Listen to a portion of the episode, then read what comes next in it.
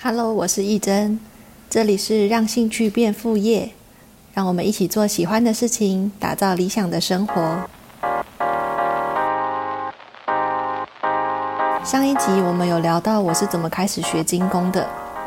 就是在大学选了精工产品组，然后在学校做了三年的精工。那毕业之后呢，就是有在影视的工作室打工，然后就开始做我自己的品牌。那我今天想要分享的是，呃，关于银饰设计背后的故事和流程。像是我的自己的银饰品牌 Mini Feast，就是我们有一个形象的商品。这个形象商品呢，是一个小餐迷你餐具系列。那 Mini Feast 就是迷你盛宴。在我心里想的就是它是那个《爱丽丝梦游仙境》里面那个下午茶，就是它是很快乐、很丰富，然后呃很满足的一个感觉。那迷加上迷你，就是因为我是很喜欢各种很微小的物件，就是从小时候很喜欢做的各种材质的手工艺，那都会做这种很像缩小的东西，就是我很喜欢。那后来，Mini Feast 这个形象商品是小餐具的系列，就是因为是 Feast 这个字就是盛宴，感觉就是跟食物有很大的关联性。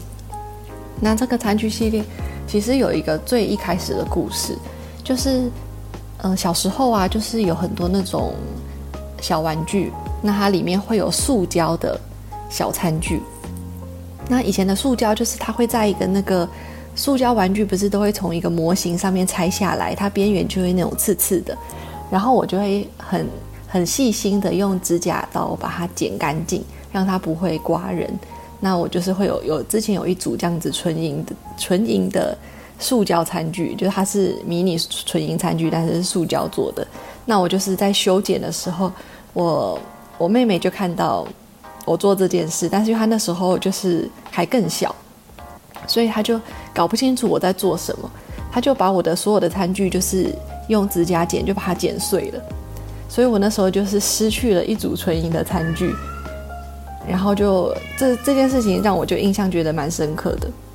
那所以我会做纯银的银饰之后，我就是想要把这组餐具做回来，那我就用银的去做了这一组餐具。那这一组餐具呢，就是后来就是做成项链，那也有做耳环。那大家在我的市集的摊位上看到，都会觉得印象蛮深刻的。那像是呃，里面有汤匙、叉子、刀子，然后有冰淇淋勺，有蛋糕的小铲子这样子。那像是汤匙，很多人就会选择拿来当做那个蜜月礼物，因为就有那个。含着金汤匙出生的这个意思，然后它是银汤匙这样子，然后也有像是哦，对，还有一个是打蛋器。那打蛋器它是造型比较特别，所以大家也就会呃蛮印象深刻，然后蛮觉得很特别。虽然不一定会把它买来戴在身上，可是大家会比较容易对这样的商品有印象。那像是打蛋器，我比较有印象的客人就是像是做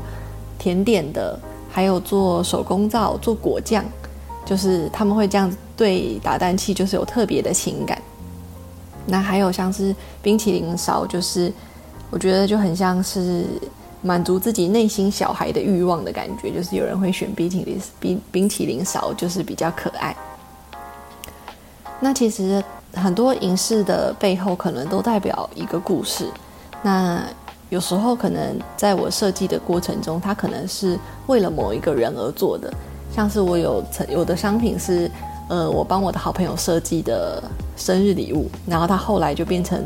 呃，有人看到他也很想要，后来就开始变成有小量的生产复制这样子。那还有像是有一个我比较记得的是一个芭蕾舞女孩，是一个在跳舞的芭蕾舞女孩。那这个是有一次是我们。呃，出国的时候就是跟团的旅行，然后同一个旅行团里面有一个小妹妹，就是那时候我们是去澳洲，然后在某一个那个观光景点的纪念品店，就看到了一个跳芭蕾舞女孩的一个项链，就是在纪念品店里面买的。然后因为小小妹妹小女生还很小，可能忘记她那时候几岁了，就真的很小很小，是不会是爸爸妈妈会买给她这么贵重的礼物。那时候我就已经学会做精工了，所以我后来就是做了一条我自己画的芭蕾舞女孩的作品送给她，然后上面还是有填那个 epoxy，就是有颜色的。这个就是我比较印象深刻的故事，就是我可能会为了某一个人而设计了一个款式，但是它还是会成为品牌的影视的其中一个作品。那其实有时候也可能是。呃，一个突发奇想，就是像我们的影视有一个小抽屉，就是我突然就觉得，哎，一个单一一个小抽屉好可爱哦，就是也不知道它要干嘛，然后戴起来好像，呃，也有点让别人难以理解，但是我就会忽然很喜欢像这样的小的元素，然后就把它做出来。那大部分我的影视作品其实。就是线条或者是图案，其实都是很简单的。因为我觉得我画画就是我在画设计草图，就是画很简单的呃涂鸦的草图的时候，其实画的时候跟我小时候画画几乎是长一模一样。就例如说，我有一个圣诞小树，就是一个小树的影视，然后它就是三个三角形叠在一起，是没有一个树干的。就我记得好像有一个人问我说，为什么它这个小树是没有树干？我就说，哎，我从小到大画就长这样，就可能是我在笔记本或是上课，呃，在课本上面画就会很很随手，没有放心思的涂鸦，就会一直画这个小树，一直画，一直画。从小到大，我对于某一个物件的印象会长怎么样，就它其实就蛮固定的，所以我做出来的作品很多都是我小时候就是这样画画，或者是像是猫。也是我小时候就会画一只背影的猫咪，坐着，然后尾巴在后面这样。那我后来也有把这个作品做出来。大家如果对于就是我讲到的银饰的款式有兴趣的话，你们也可以到那个 Pinkoi 这个设计网站去搜寻，就是呃 Mini Face 的银饰，就会可以看到我说的这些都是我们现在还有在贩售的作品。想到一个就是。我在大学不是做那个小房子嘛，就是一个小木屋，然后呃里面是有那个不同的小家具可以拆下来的那个小房子。那我有一个其中一栋小房子，就是看起来就是两层楼，然后里面就是有摆小家具这样。那我后来就是在毕业制作做一半的时候，有一次回到呃小时候住老家，就发现了我做的一盒的软软陶的作品。那那个软陶作品里面，竟然拿出一个小房子，跟我当下在做的毕业制作长得一模一样，就是整个房子的比例，然后也是两层楼，然后里面的小家具，这我有点吓到，就是我是完全没有印象，就是对于我小时候做那个软陶的小房子是没有印象，但是我在大学的时候做出来一个一模一样的作品，就是不知道是没有进步还是就是。完全就停留在那个小时候对世界或物件的描述的方式，这个也可以在我们那个 Mini Face 粉丝页的相簿最早的相簿里面也可以看到，就是有那个软陶的小房子，跟我后来的那个影视的作品。那最后跟大家分享的是影视制作的流程。一开始我在没有接触之前就没有想过它会有这么手工的部分，或者是这么其实不会让人觉得难以亲近的部分。就是它，呃，一开始我们就是会先打样。那打样有时候是用精工，就是直接用银的材料、金属的材料来做加工。那另一种方式是用蜡的材料，就是我们不会用一块很厚实的银块，然后。去呃错修打磨，让它变成一个立体的物件。我们会用的是蜡，然后用蜡的材料来塑形，或者是呃雕刻之后，再把它翻磨成纯银的，或是我们要的贵金属。那这样的好处是，呃，制作的过程不会像直接呃错修金属那么费力，然后它也会比较节省我们的成本，因为它就不会变成银粉，它会。直接是一个完整的物件，我们再去做翻模。那这两种方式都有可能会看我们设计的那个外呃样子，就是呃，譬如说它是很平整的片状，那我就会需要用金工，直接用金属来加工。那如果它是比较呃表面呃有凹凸很多很复杂的纹路啊什么，那有可能就会用蜡。就是不一定会看我们的设计来决定我们制作的方式。呃，如果是蜡的话呢，我们是送到工厂，然后他们是一般这种铸造工厂也是小型的工厂，就是有的甚至有一点家庭家庭感，那就是小型的工厂，他会帮我们开石膏模，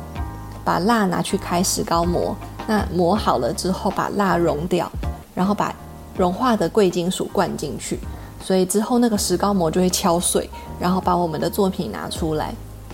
那像这样就是是这样蜡做好的银的物件，或者是金呃金工直接做好的银的物件，我们都可以做后续的复制生产。那这个复制的方式呢，它是会去开一个橡胶膜。打开来，它是有一个那种 QQ 的感觉，就是它是有弹性的，它不是硬的膜，它是可以稍微变形。那那个模具，呃，用银或者是铜去压模出来之后呢，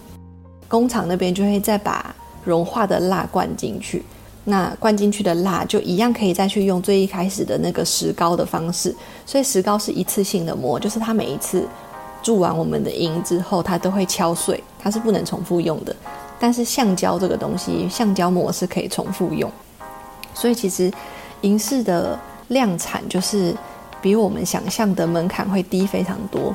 因为像一般那种，如果你是要做不锈钢啊，或很多那种模具，是成本非常非常高。然后你一次可能生产五百到一千件，可能才可有才有办法摊你的模具的成本。那银的。单一个模可能就几百块，所以对我们来说，这个复制就会没有那么有压力，所以我们可以有更多款式的作品，而不会因为模具费非常贵，我可能一次只能做一款，然后就是一直主打某一款这样子。那在那个后续就是呃橡胶膜去铸蜡，然后做成银的这个过程啊，这个铸造的过程，跟工厂做一件，或者是我要做十件。它的单一件的价差不会很多，因为它每一个还是要手工去做石膏模嘛，所以其实它的工钱不会差很多。那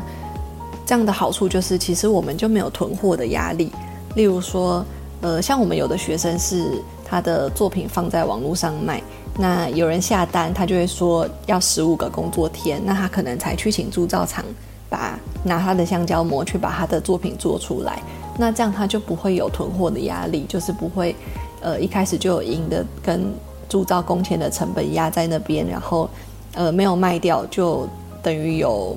呃，库存的货很多压在那里，这样就等于很多钱压在那里。那所以，可能如果你想要让客人有现货，我就像我们就会有个备个三五个，甚至一两个也都可以。那有少了有卖出了，我们再去后续制作这样。那这样对我们来说就是压力真的很小，所以我们就可以呃把成本放在开发更多的款式。那从那个铸造厂就是铸造回来之后啊，其实它也不是一一个从工厂回来我就可以直接拿来卖的作品，它会呃表面会有一个浇筑口，就是银灌进去，它会有一个呃水路，它会有一个线，就是呃银跑进去的那个洞。那那个洞就是他们会把它剪掉，所以它会凸凸的，它会凸一块。那那个凸一块的东西，就是我们会要用锉刀，然后用砂纸把它磨掉。那银的表面也需要再做整个重新的修整，它才会变成我们想要的。呃，例如说我想要的是雾面，或者是我要的亮面这样子。那呃，修整修整好之后，我们有有需要的话，也需要焊接加工。例如说，我要焊接一个圈圈变成一个项链。或是我要焊接耳针，就变成耳环；胸针就变焊接一根胸针，就变成一个胸针别针这样子。焊接好之后呢，会有一个酸洗，就是把表面的氧化物洗干净啊，然后做最后的手工抛模。那抛模就是从粗糙的表面会用不同砂纸的号数，一直越抛越细。那抛到最细，就是会变成像一面镜子这样，就是叫镜面抛光。那像我们的话。我们是有刻意做那个抽丝面，就是让它是雾面的。那这个就其实看个人的选择，因为呃有一个是我没有耐心抛光，就是我原本就是很没有耐心的人。那有一个是我觉得呃我比较喜欢雾面的饰品，因为有时候我觉得我自己的肤色是带亮面的，有时候会觉得皮皮肤好像显黑，所以我就是比较喜欢那种雾白色的感觉。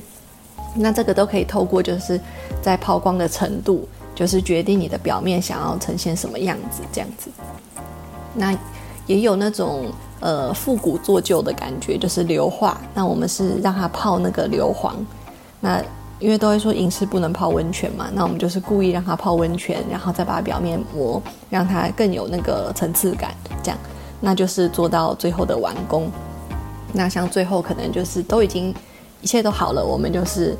呃，假如说是项链，就把它串到链子上面，用我们的钳子把它串上去，然后就完成一件作品。那这个就是我们大概的影视的制作流程。嗯，那。今天大概分享到这边，下一集我要讲的是影视成本大揭秘，就是我们呃影视的过程制作到这边大概是这样。那关于它的成本，就是我们下一集再跟大家分享。如果有任何问题或想法想要跟我分享，可以在 IG 私讯我，那我的账号和其他资料都在资讯栏里面可以找到。今天就谢谢大家。